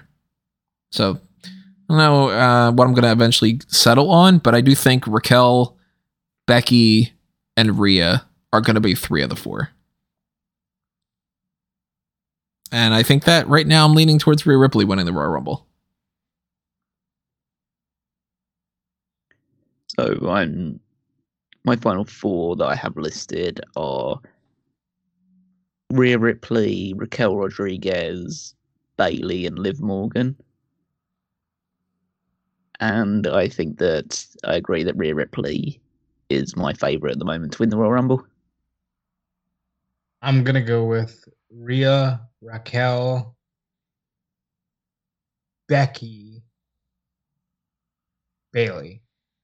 and I'm gonna go with Rhea wins the Royal Rumble because she probably already should have I would also uh, honorable mention. They don't give her much of anything anymore, but uh, Shayna Baszler is in this match. Would love to see her win just because. Oh, we forgot to talk about most eliminations. I was forgetting something. Shayna's got a good chance for that. She set the record before, and if they want to make her a strong challenger for Charlotte Flair or something, then she could get the most eliminations. But um, I think it's uh it's between Rhea and and Shayna for like the power game of the most eliminations. But I think that there's a chance that Liv Morgan or Becky just lasts a long time and gets you know an elimination every every couple eliminations or so. I think it speaks volumes to how she's booked that you didn't say Raquel for this. Oh, I didn't. Um, no, you said Rhea and Shayna. Oh, I thought I said uh, Rhea and um, Shayna and Raquel. But yeah, Raquel. Raquel strikes me as the type that I think she might get a little bit of a Roman Reigns from 2014 situation where she eliminates the most amount of people, but she doesn't win. And that she's the last person that Rhea eliminates. Um, I could see that. I think there would be an interest there if you get down to those two. I'm gonna suggest it goes down to Rhea and Becky, and then interference from Damage Control leads to Rhea Ripley getting Becky over. I think Rhea should take the most eliminations this year because she's body slamming men and she's doing like all this stuff. I think it's time to pay that off with like a really dominant performance. And hopefully she has a great road to WrestleMania. you know, I think if you're in this situation where you don't really have a standout challenger for either of the titles, then you need to do something in the Rumble to make them to make them the standout. And they have been really the main woman that's been getting a lot of attention on Raw in recent months has been Rhea Ripley outside of the title picture and you know the stuff that between Becky and Damage Control, but realistically, Rhea's on TV every week, and she's usually doing something standout, impressive. Usually getting in one of the uh, like one of the male rivals' face instead. So they they're doing a lot to build her up, and I think that it's it would push her over the edge if she not only won the Royal Rumble, but also had a very dominant performance in it in it as well. So Rhea will be my choice for most eliminations. I'm gonna go out on a limb here and say that no matter who wins, no matter who's champion, I don't think the women's matches at this year's WrestleMania will be as hyped up and featured as they have been since 2019. I don't see a situation where we really get a women's main event. I could could be dead wrong. It could end up being like like uh, you know Ronda versus uh, Bianca or Becky versus Ronda or Becky Charlotte, but I, I really think that this year it's going to be a a lot of focus around the two men's championships, and why I think that's going to lead to some issues in terms of complaints. They just they have not had a strong, you know, women's roster. I mean, Becky and Bianca have been great, but you can't rely on them for another year. So I think that yeah, Ripley's gonna win it, but I think that ultimately she'll be like opening one of the nights of WrestleMania. I think that this is Ripley's match to win. Believe it or not. Ripley's believe it or not. Huh? I got you. um, but maybe we disagree when it comes to the men's. I don't know. Um, breaking that down, we've got the same sort of setup. So, you know, obviously keep this all in mind with your predictions contest stuff, but surprises that you think are going to be in the Raw Rumble. Um, we talked about some of these names already, so let's kind of backtrack and talk about them again. Yay or nay? Does The Rock show up? no, No, That's a three for. I don't think The Rock's going to be in this. Stone Cold Steve Austin. maybe, maybe. I'll I'm say gonna- maybe. I'm going to say no. It'd be kind of I think he shows up, he's interesting Number thirty. I'll just say that. if he does these number 30 and he wins. Yeah. And then he becomes like definitively the Royal Rumble winner of all time because then he's shattered the record and all. Which is his own record. Yep. But I mean, like at that point, it's like, yeah, okay, nobody's beating it. But I'm gonna say no to Stone Cold being on here. I don't think we're gonna see the rattlesnake. I do think we might see him at WrestleMania, but I don't think he's gonna be in the Royal Rumble match and or fighting Roman Reigns. I think if he does do something, he'll either not wrestle and pop up at WrestleMania, or he'll wrestle somebody else in just another like, hey, Stone Cold wrestling type thing. But I don't even think that that's gonna happen. Um, da, da, da. returning people. Yay or nay on Edge. Yeah. I've put no for the time being. Hmm. I think he's a guarantee. Why it makes I- you I- I- uh, lean towards no? I forgot he existed. That is the heartbreaking truth of this edge run, isn't it? It's just like they really it went from like this miraculous comeback to like, oh yeah, he's there. You know? It's one, it's one of those things that I'm pretty sure you're right. He will be in it, but I can't be asked to change my predictions. well, who knows? Maybe not having Edge in there is the thing that throws off somebody else's thing and you end up winning that. Um, yeah, or nay on Randy Orton. God, I hope so. No, I, I haven't thought about it, so I'm gonna say no. But as you said that, like my immediate reaction is, God, I really hope so. I I can copy and paste what you guys are saying. I really hope so, but I don't think he's going to be in it.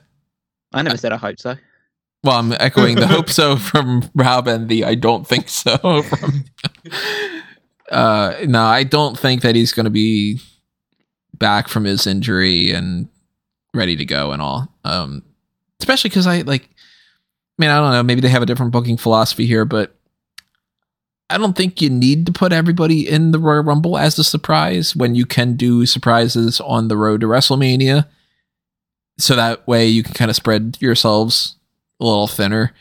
Because realistically, if you have like two big surprises in the Royal Rumble, that's good enough. And I'd rather see Randy Orton pop up like two weeks from now or something. But I do think that Matt Riddle's returning. Yeah, he'll be. I I'm trying to decide on whether he'll be number four or number twenty. But yeah, yeah, Matt Riddle is definitely coming back. And if Orton were healthy, I think we would see those two do something in the Royal Rumble and it would lead towards a match at WrestleMania. But at this point, I don't think we're going to get that necessarily. So if we don't, there's no point in putting Orton in the Royal Rumble and risking his, yeah, taking a bump like that to lose the match when you can set up a match with Riddle, you know, after Elimination Chamber by just having him come out and do one RKO. I don't think he's going to be in the Royal Rumble. I'm just thinking about the pop and like the fan energy level will rise if Randy Orton's in the Royal Rumble. Uh, definitely would. I mean, if he was feeling good enough and all, like you, you can't go wrong with just incorporating like uh, better stars and stuff. Uh, John Cena. Yes. No, I'm 50 50 on it, but I'm leaning towards no. I think the reason I'm saying yes is because whoever eliminates him is who he'll fight. Or whoever he eliminates if it's Austin Theory. He could very easily eliminate Austin Theory and start the program there, but I think that they can get around that by having him pop up on Raw or something like that too, and having Seth or Bobby be the one that's eliminating Theory. Just to kind of like wrap that up a little bit. My thing is like if Theory, I, I don't think he will be, but if Theory was to be number one, I'd immediately say, okay, number two is John Cena. And he should I mean, that'd be fun. Yeah. Yeah. Uh, Gable Stevenson. I don't really care, but I'll say no. What was yours, Callum? no. I copy and paste the same thing about Gable Stevenson for I think two years now, which is I'll believe it when I see it.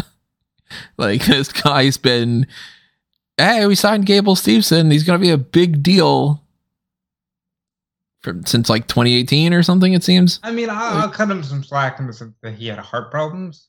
Still Well, though, I mean, I'll, I'll still say no for now. like for all we know, that might end up not being uh, a spot on the roster for him.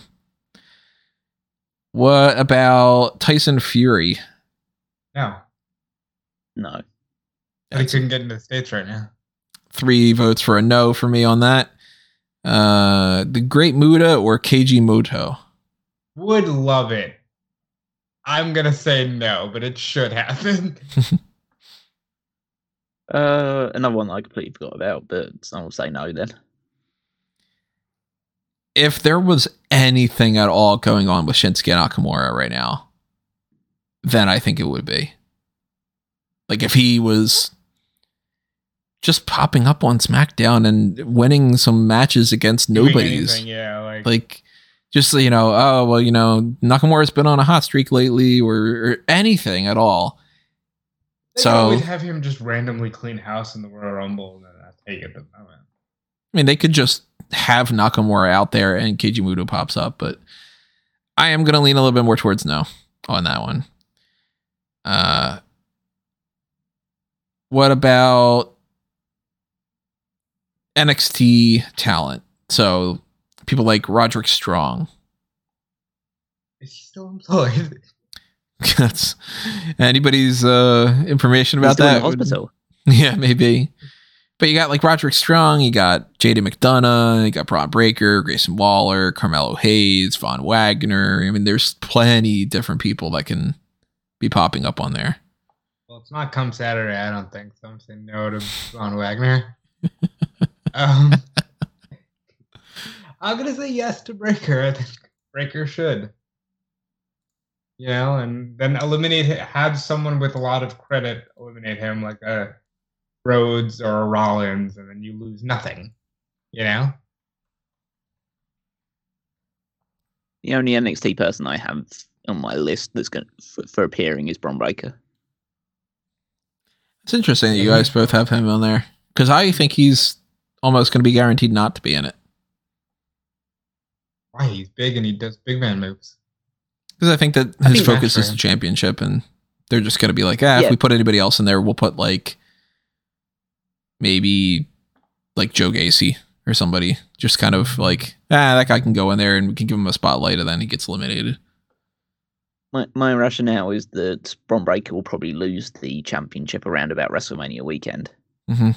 And so this is the first exposure that a lot of people will get to Bron Breakker before he loses the championship and gets called up to the main roster post post WrestleMania. That could very well be the case. Yeah. In that same vein, the only other NXT superstar I have appearing is Carmelo because he's great and he should get a spotlight. Carmelo and Grayson Waller are kind of doing a little dance in my brain about like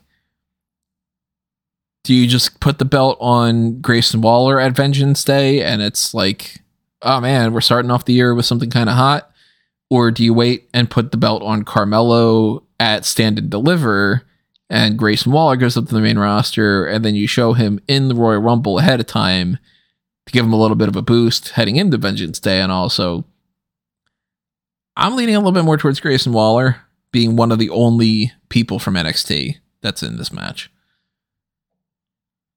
And uh some other people that are, you know, not in the NXT side of things, but um, you know, rumors and speculation and all.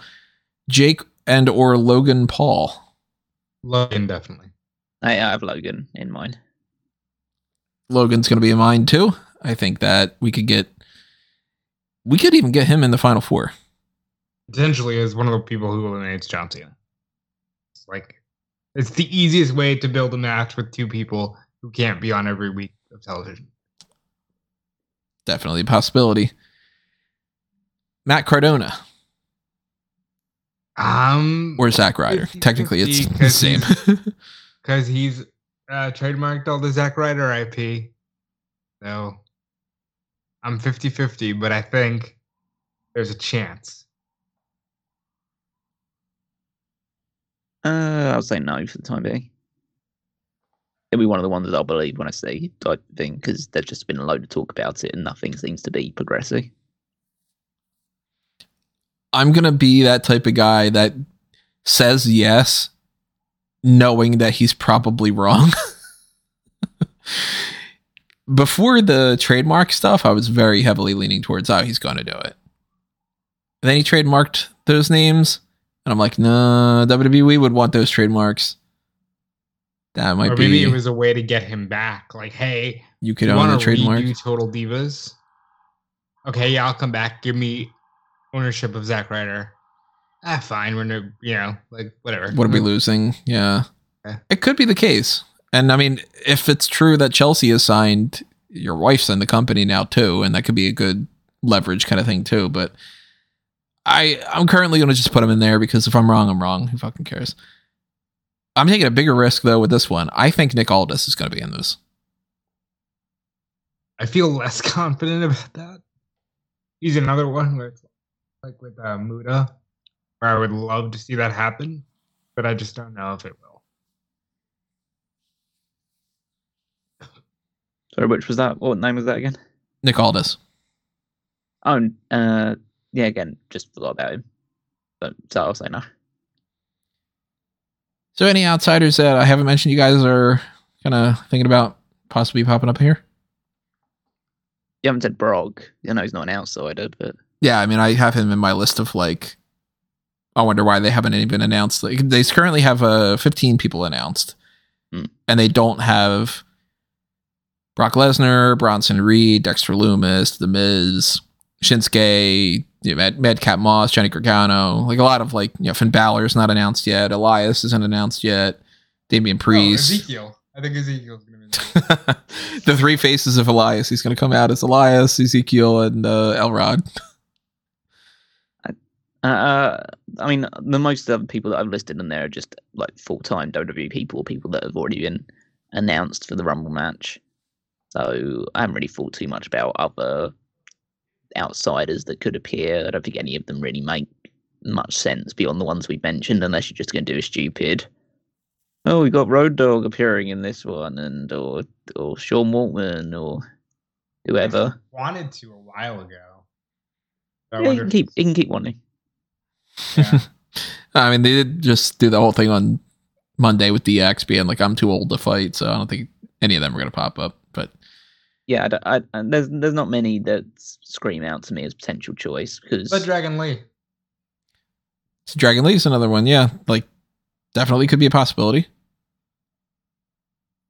it'll be an interesting way to debut him. But Let him be in the Rumble. Let him do a good lucha thing. Let someone with credibility illuminate him, and it's like, oh wow, a new superstar. I know people will haze us if we don't mention his name, but I know that we're all going to agree here. Jay White's a no. oh yeah, No, because he's he he's hasn't still signed to. New Japan. He's Yep. gonna ha- he has he has he has the loser leaves New Japan match in a couple of weeks. So, And the same for Hikuleo. Like, the match is not going to be done by the time Royal Rumble happens. So they're not going to be in the Royal Rumble. Although I did think briefly, well, they sent Anderson. Do they want Hikuleo? Like, hey, come and do our match? But I'm gonna say no. also also they've booked um uh, Jay White has been booked for a show even later in February. The um the show that Sasha Banks is wrestling Kairi on. He's wrestling Eddie Kingston. Hmm.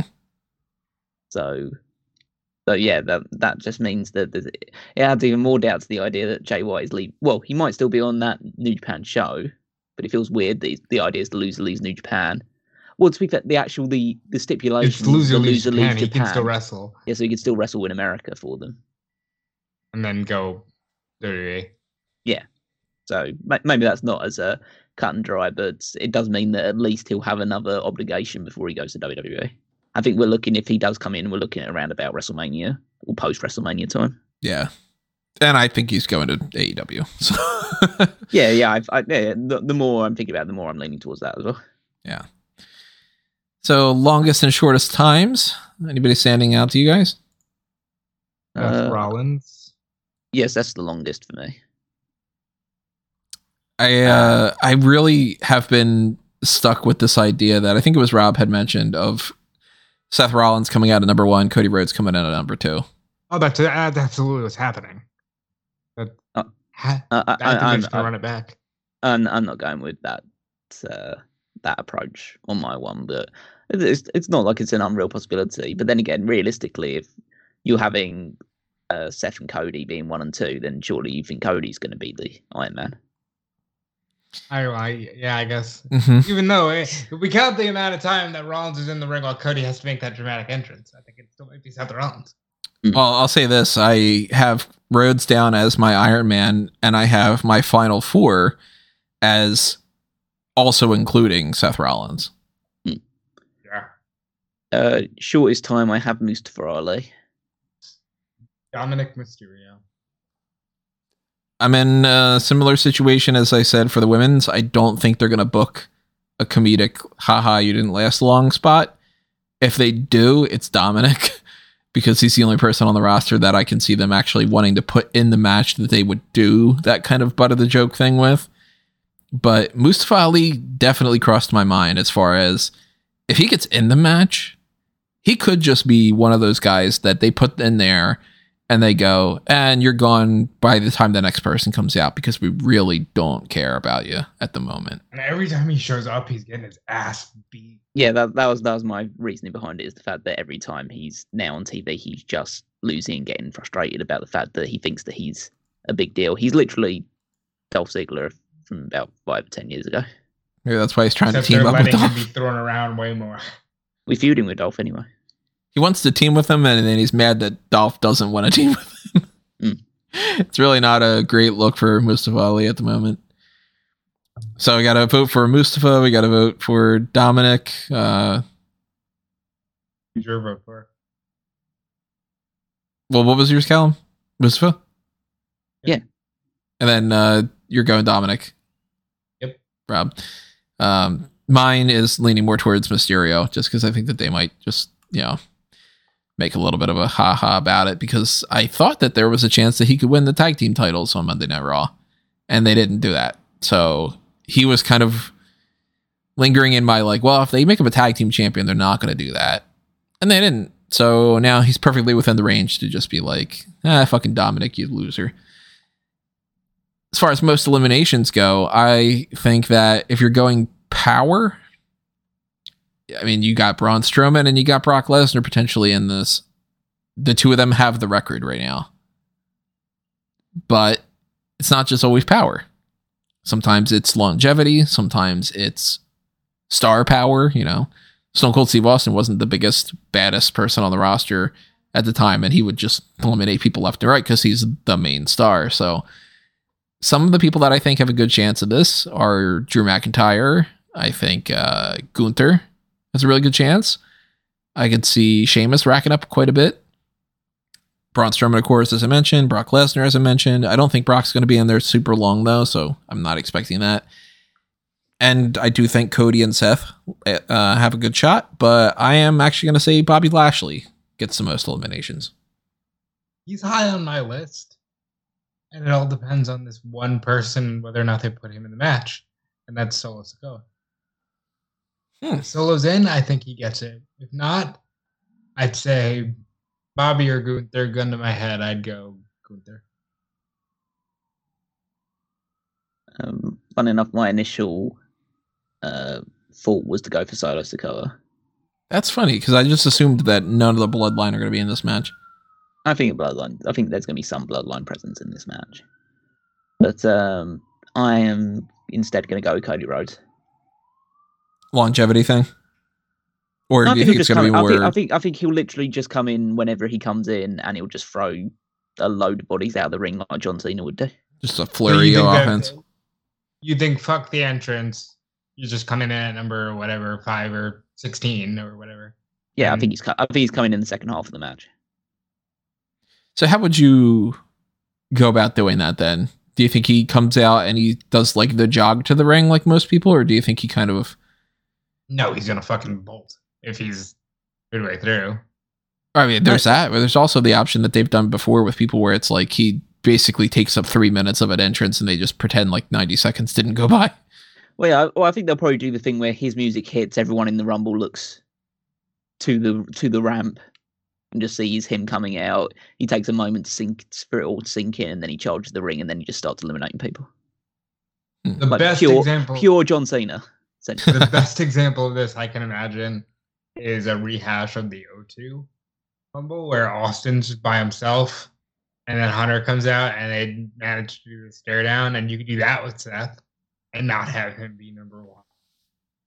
But I do think that there is this element of like people want that full Cody experience. It's one of the few guarantees they have on this show. All right, so final fours and our winners. Unless there's any other topics uh, you guys want to touch on that we didn't talk about. Is there? Um. But beyond the fact that they need to make this Rumble better than last year's one. Oh well, fuck yeah.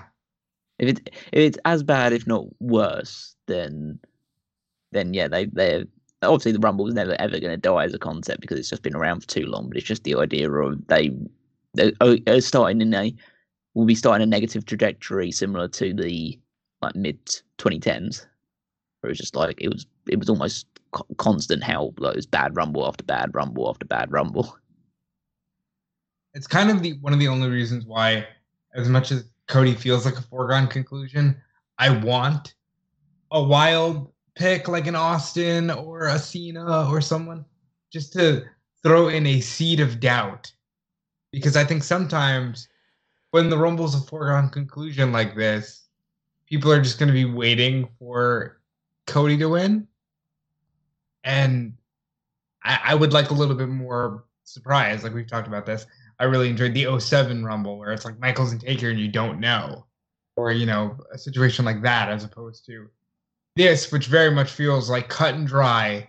Cody Rhodes is heading to WrestleMania.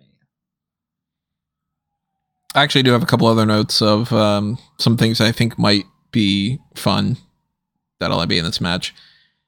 As far as like regular things that happen in a Royal Rumble, that you know, it doesn't have to happen every single year. It's not like it's like well, every year there's a number one and a number two and whatever. But do you think that any tag team members are going to turn on each other? And this goes for the women's too. If we didn't talk about the topic, Um, like you know, do you think Damage Control is going to turn on each other? Or I. I would love to see Xavier, like it come down to a situation where it's Xavier and Kofi, and since Kofi's already been to WrestleMania, Xavier's like, I'm gonna try to eliminate you because I want to go to WrestleMania, but I can't think of any tag teams that are so tight knit that it would be heartbreaking if they, you know, turned on one another. I think uh, Drew McIntyre will eliminate Sheamus. Yeah, I mean they're the Banger Bros, but that's not a real tag team. Still don't know why they think that that's going to be a good name for them.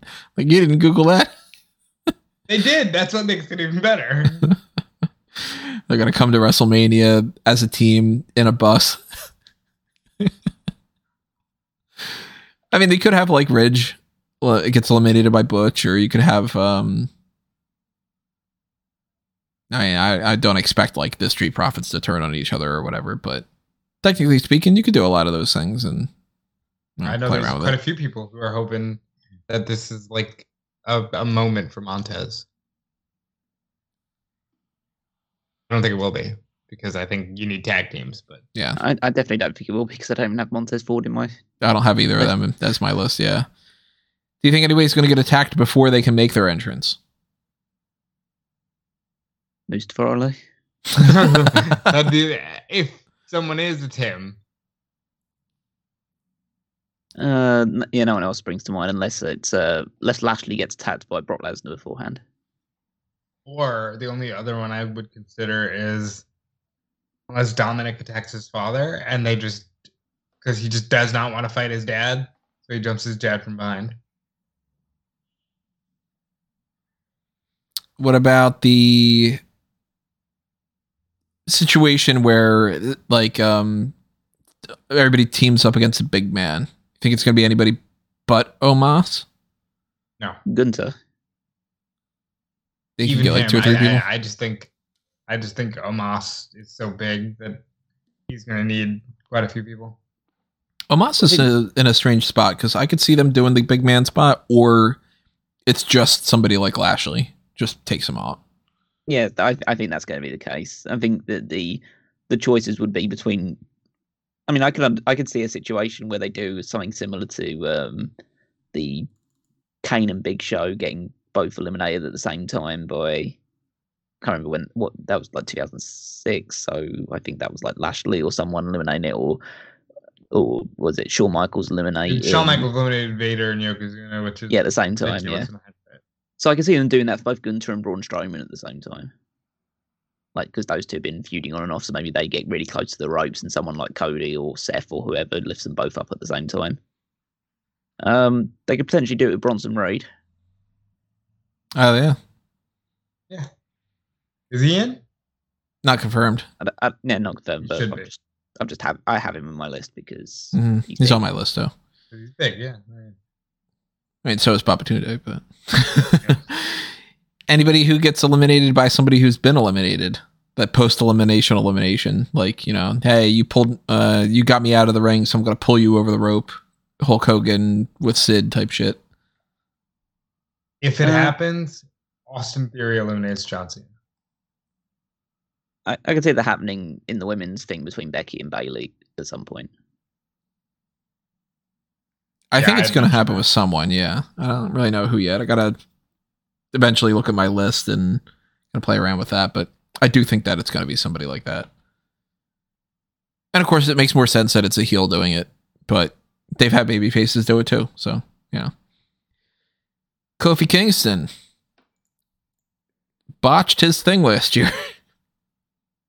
Yeah, Do You think he Yeah. successfully does it this year? Does he not even try it? Does he oh, try it. do anything like particularly fun that you got in mind? Uh, is somebody else going to try to do one of the two? Because we've had like Naomi tried to do it before, and you guys had mentioned like Sol Ruca might or whatever. You think it's going to be just the Kofi show, and he's going to do a good job, or like what's going to happen with that? If they're bringing in Sol Ruca, they're bringing her in to do that. Same thing with like if Kacy Catanzaro or Katana Chance happens to be in the match, they're bringing her in just to do that. I do think Kofi will try it.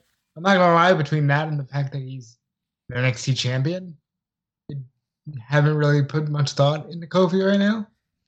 But if he does, I'd like to see his saving be something like, and surprise, Big E was under the ring. you know, like something silly like that to make it, hey, this was fun, and hey, Big E is here. You could do a spot of him landing on the NXT Tag Team Championship and that being that his feet don't touch the floor. Like he just like lay, he lays it down right at the ringside area before uh, getting in the ring, and then he manages to land one foot on top of it, prevent him from going being fully out, and then just slides his way back into the the ring. Like he did with the pancakes? Yeah, only like he won't actually be touching the ground just through one sliver of pancake. Uh, but Wh- yeah, I, I, I think want- Oh, God. I'd say I, my argument would be that he has to play it safer this year than he did last year. But realistically, he the one that he tried last year was as safe as it gets. He tried to jump and grab the barricade, hmm Which he's And done he couldn't do before. So and he couldn't do that. Yeah, he couldn't do that. So how do you play it safer this time? what I want him to do is to be like, last year I botched it, so I'm going to make up for it by doing like five this year. Because that's one thing that he hasn't done yet. Like they're kind of been repeating a lot of the same things. Because really, how many options do you have in mind? But the first person to really do this outside of the you know Shawn Michaels rule, pretty much was John Morrison, and he did things that Kofi eventually copied and pasted. Kofi did a bunch of other ones that, like, you know, I'm going to think of my own ideas. And then for some reason, they had Naomi do the ones that Kofi had done. And it was like, you're just doing the Kofi ones, but hey, we're going to act like you haven't seen that before. So I would love to see the only thing that he hasn't done yet that I can think of, which is just like a flurry of all of them, kind of. And it's the idea being look, every year that Kofi does this, this isn't just like a speculation thing. This is a thing. It's happened every single year. Every year, Kofi and or Naomi and or Kacy. I think Kacy actually might be the only one that this doesn't apply to, but John Morrison this applied to. I'm pretty sure too.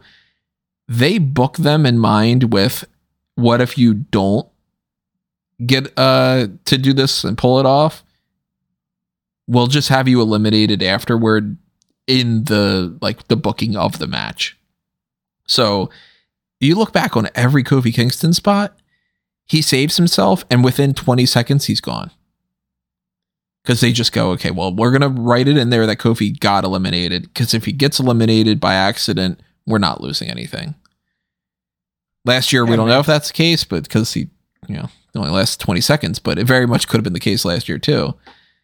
So I want to see the opposite. I want to see them be like, all right, maybe you don't get immediately tossed out after you save yourself. Maybe it's not that you jump to the commentary table, you work yourself way uh, back into the ring, and then somebody clotheslines you out. Maybe you save yourself, and then we go for that clothesline, and you save yourself again, and then you get back in the ring, and somebody tosses you, and you save yourself again, and we can spend a good like four attempts or something of it being like, nope, Kofi's proving that he still got it.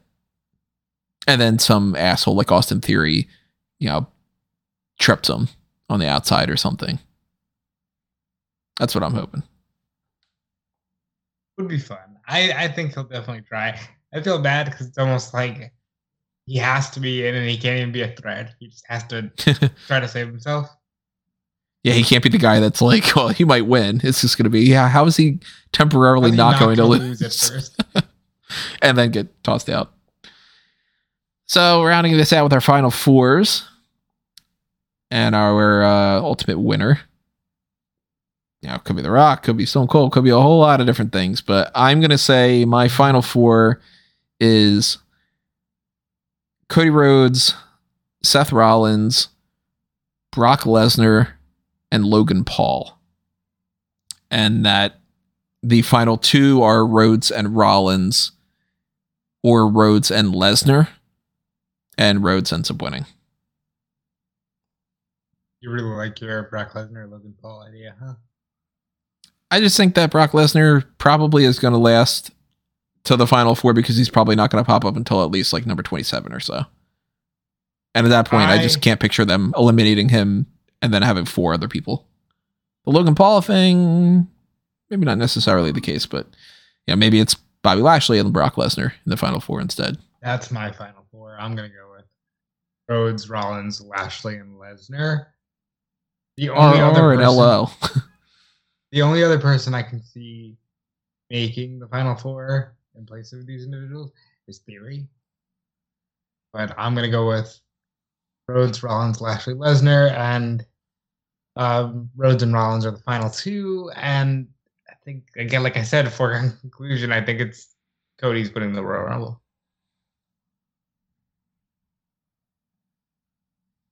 So I have Cody Rhodes, Seth Rollins, Sami Zayn, and Solo Sikoa.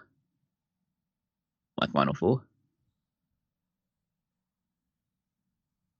In your final four, I just want Sami to win. like, I, I mean, like realistically, my thought should be that like I'm fully on board with the idea that Sami Zayn should win the Royal Rumble. I don't care about Cody, Cody's comeback story and everything like that. It's just it's not the right time.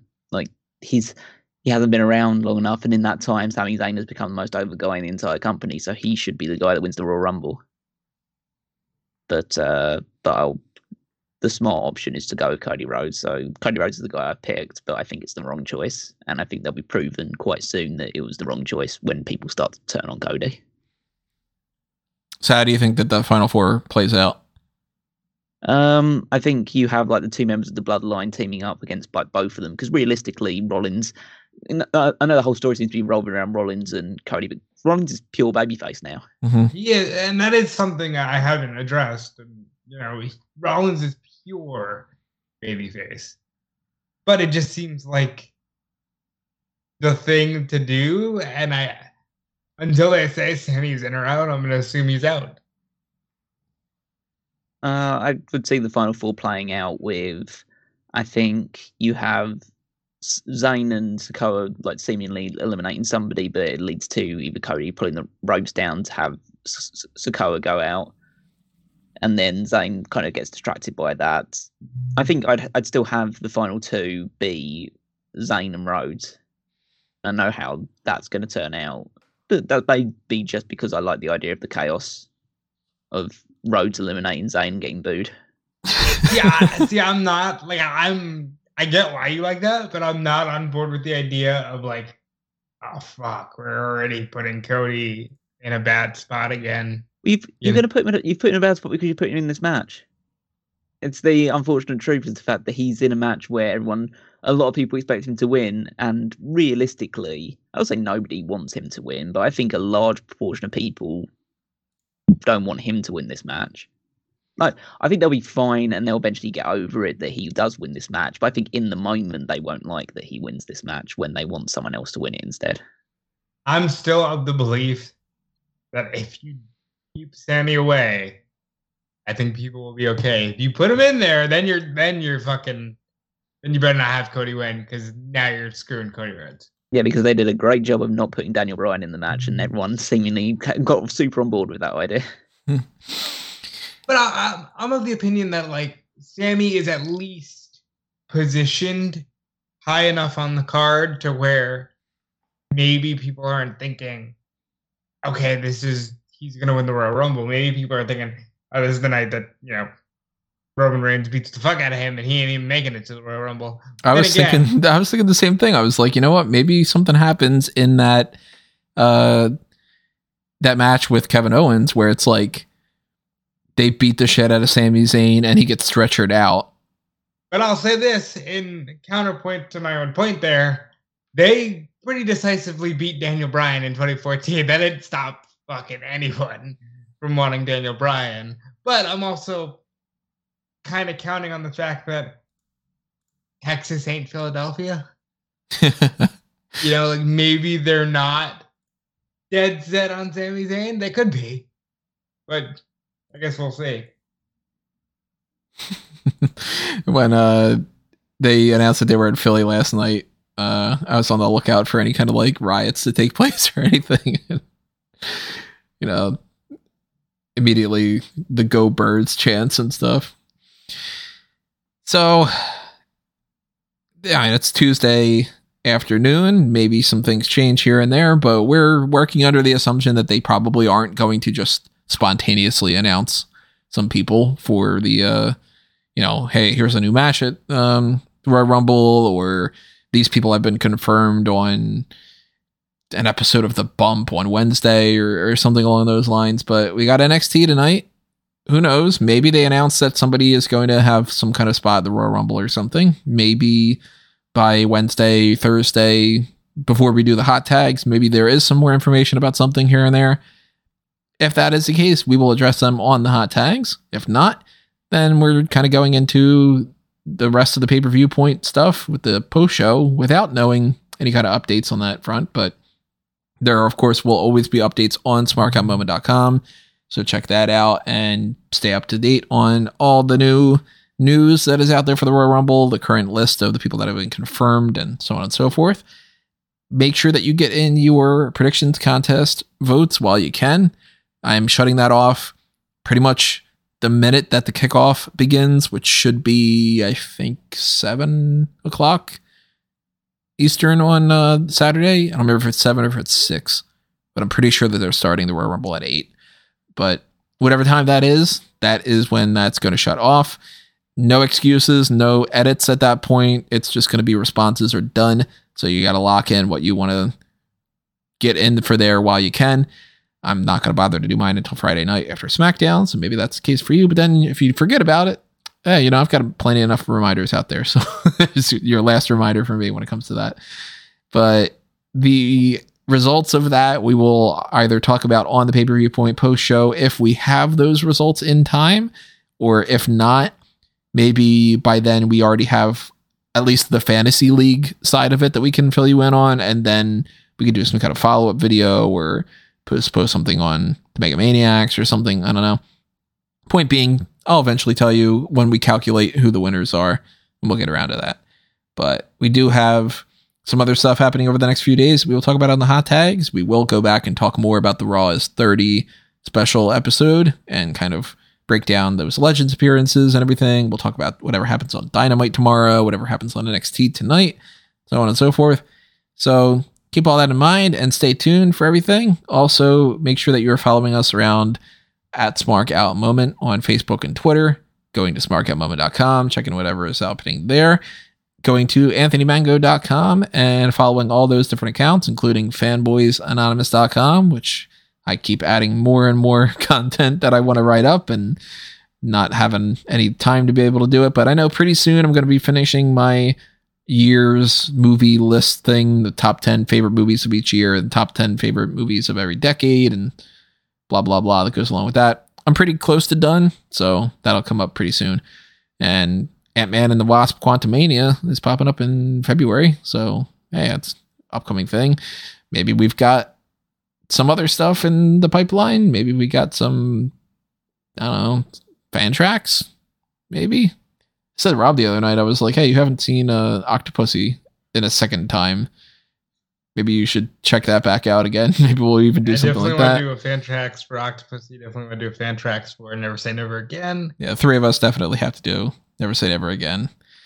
And, And uh, all the X Men stuff that I keep on because it's going to happen. yeah, laundry list of different things on the back burner and some of the stuff in production. So stay tuned to fanboysanonymous.com for all that stuff and follow me at Tony Mango to see things like me complaining about why everybody's complaining about the fucking M&Ms because it's just insane that that's a topic that keeps coming back around because you're all nuts. follow what these guys are up to with what uh, Rob and Callum want to promote. Um, yeah, follow me everywhere at Dude Felice. Um, check out my writing on Fightful, WrestleZone, anywhere else. I will be hopefully doing more on the fanboy side of things as well, just because I'm getting really excited for a lot of that stuff. Uh, DudeFelice.com, forever coming soon. And forever I'm not- coming soon. I'm not wrong. Like, um, and yeah, but until then, I toss you over to Cal Wiggins, who we will hopefully be working on something really cool in the near future as well. That's the hope. But uh, for now, you can follow me on Twitter at Wigmeister14. You can always check out my own written ramblings over on the Power Rankings, where I'm putting together all the wrestlers from 1 to 10 on every given week, and you can keep track on who's been appearing on the rankings the most in the little league table at the bottom of every post. And speaking of tables, you can follow the Fantasy League either by going through Smart Combat website or going straight to wwefantasyleague.com where you'll see who's been picking up points for our respective teams as we head towards WrestleMania and the crowning of the winner of the 2022-2023 Fantasy League. make sure you go back, check out that 1993 Royal Rumble watch along that we did. Check back on those mock drafts that we've done recently and the first episode of Monday Night Raw Darkcast that's out there on the members only side of things, at least. And stay tuned for the pay per view point post show following the Royal Rumble and the hot tags coming up next in a few days. But until then, adios, everybody. We will see you when we see you. This has been another Smark Out Moment, and we're being counted out.